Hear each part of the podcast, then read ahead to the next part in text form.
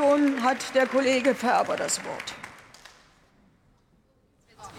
Herrmann. Vielen Dank für die Möglichkeit einer Kurzintervention.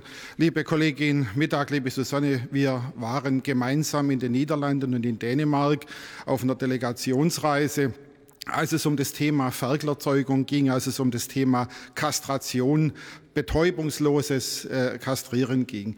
Und als man uns dort vorgeführt hat, wie dort die Tiere kastriert werden, habt ihr, unter anderem auch du, den Raum verlassen, weil ihr es nicht ertragen habt.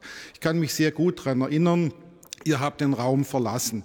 Und jetzt, wie kann es passieren, dass jetzt diese Ferkel, die dort so erzeugt werden, die unterhalb dem deutschen Tierschutzrecht kastriert werden, in Deutschland, wenn sie ein paar Wochen gemästet sind, mit dem höchsten staatlichen Tierschutzorden ausgezeichnet werden? Das kann mir niemand erklären. Vielleicht gibt es da irgendwie Erklärung.